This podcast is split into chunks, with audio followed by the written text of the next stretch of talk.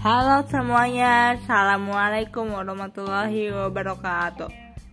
Aku balik lagi nih. Oh ya, lanjutan kemarin ya. Kita lanjut. Uh, Gimana sih? Awal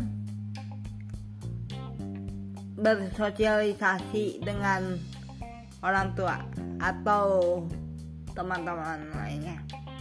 Ya sama seperti yang lain.